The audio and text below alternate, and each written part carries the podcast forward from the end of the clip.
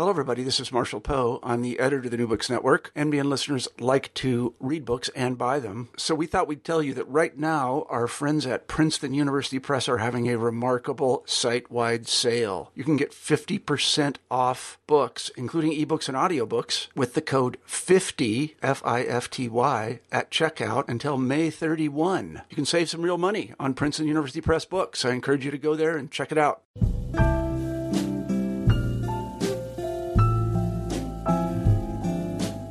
Welcome to New Books and Poetry. I am your host, Jen Fitzgerald.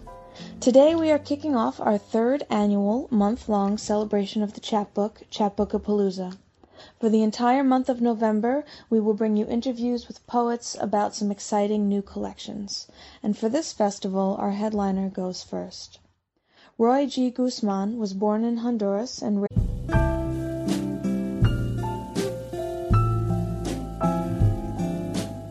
Welcome to New Books and Poetry. I am your host, Jen Fitzgerald. Today we are kicking off our third annual month-long celebration of the chapbook, Chapbookapalooza. For the entire month of November, we will bring you interviews with poets about some exciting new collections.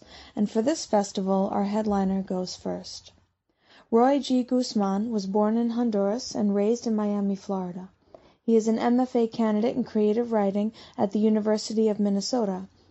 His work has appeared or will appear in Winter Tangerine, Juked, Platypus Press's Wildness, The Collapsar, Assaracus, Public Pool, and Up the Staircase Quarterly.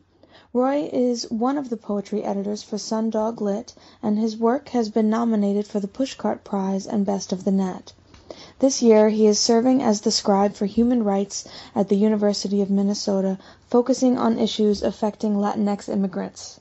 After the massacre in Orlando, his poem "Restored Mural for Orlando" was turned into a chapbook to raise funds for the victims. With poet Miguel M. Morales, Roy is also editing the Pulse Pulso anthology related to this same tragedy. Reach him at royguzman.com or at Dreaming in Gauze on Twitter. Welcome, Roy. Thank you. So before we hear some of the work, could you tell us about the drive behind this collection, when you started writing it, and why? Yes, so the massacre um, happened, um, I think it was overnight, Saturday to Sunday. Um, and it was basically um, that night, um, as I was reading the news, I just couldn't believe um, what I was seeing. And then on Sunday, um, the whole sort of picture became um, it became clear for me what happened, um, and I was in a lot of grief um, that Sunday, all of Sunday. Um, a friend of mine ends up um, inviting a couple of us to sort of talk about this and not even talk about it so much as like you know we're there for each other um, and to be in the presence of one another and the this poem, um, the poem Restore Mural, um, I believe that I started writing it, if not Monday, Tuesday. Um, and that's because by then I was, I think my grief turned into anger. Mm-hmm. Um, I was feeling very angry about what happened. I was feeling very angry about um, the ways in which people were responding to the massacre.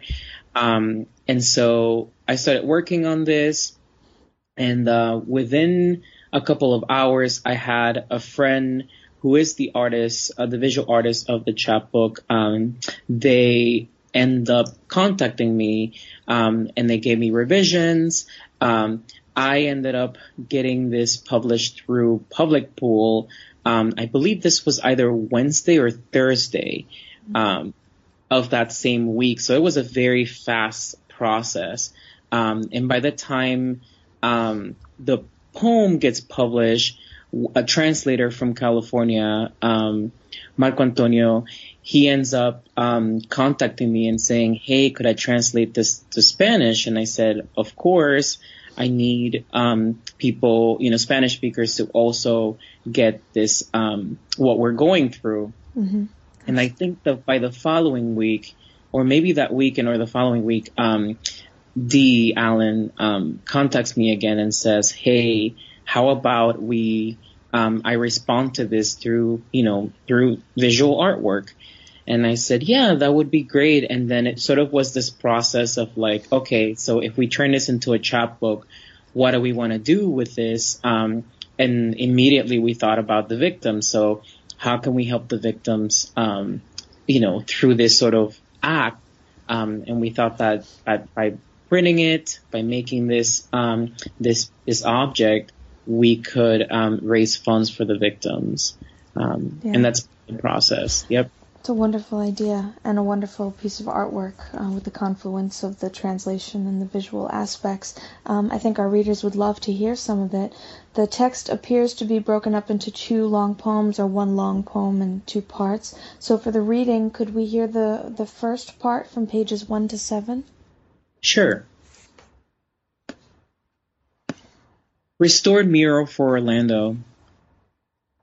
Seconds before the shooter sprays bullets on my brothers and sisters' bodies, the DJ stops the record from spinning, and I am interested in that brief dazzle of pink light, how it spreads on iron pressed shirts until they turn purple, how a gun is a heart that has forgotten to sing. The rapture in a stranger's eyes, a candid take on resurrection. You visit Orlando to fantasize about the childhood you didn't have. Even though I grew up in Florida, the trip was a luxury because I grew up poor. And when I finally could afford it, I took my parents to Universal Studios this is the first time I ever saw my mother get on a roller coaster because she's always been ashamed of her weight. And we ended up buying a timeshare by mistake. Not really by mistake, but by my illusion that my parents worked themselves sick in the US, so they needed vacations.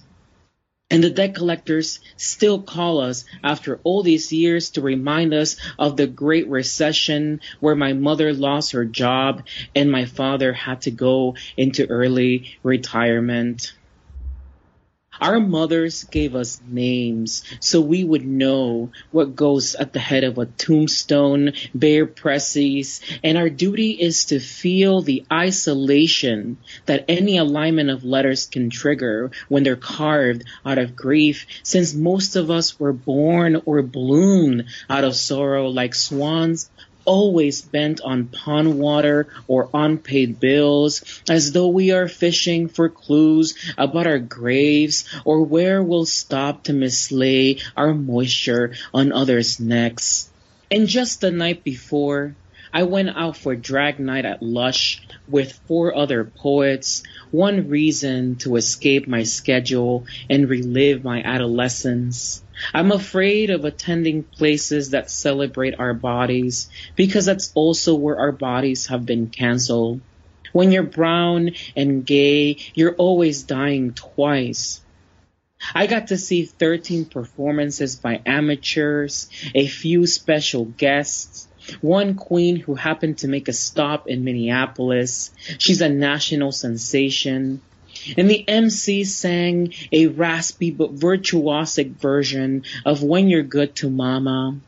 And the boys and girls and femmes line up with their dollar bills, which the queens scarf down with their perfect bosoms and their teeth. And I turned to Dennis and said, the whole performance reminded me of receiving communion as a child. How for me, a church is a roof that's always collapsing. Though I might have been talking about lovers paying their condolences. So often we forget that what kills us now once believed in our survival. That a pistol and a rifle pulled apart can be the shape of your arms as you pull a lover closer. That when his teeth are black, it means you picked the right bottle of Sauvignon. That in our video games, one can write a bullet toward eternity. Thank you very much. That is really absolutely beautiful. It really is. Um, can you talk to us about? I know that you mentioned that you wanted to have this in both languages and that it was important to you. Um, what is it like to present this to two different communities or multiple communities? And what is it like to work with a translator? Yeah, with the translator, um, it was a phenomenal experience. He's very, Marco's very um, experienced. So he had this translation, I think in about a day or a day and a half. And then um, I've also had translating experience. So when he presented me with the Spanish text, we worked on some things together, some parts, some images, um, just to make sure that sort of the meaning was being um, translated um, well. One of the things about, I think, working with many communities um, is trying to find where we all intersect. Um, and for me, it had a lot to do with being a person of color, with um, you know Spanish being a language um, that we use, um, that we were also talking and, and, and addressing issues of class.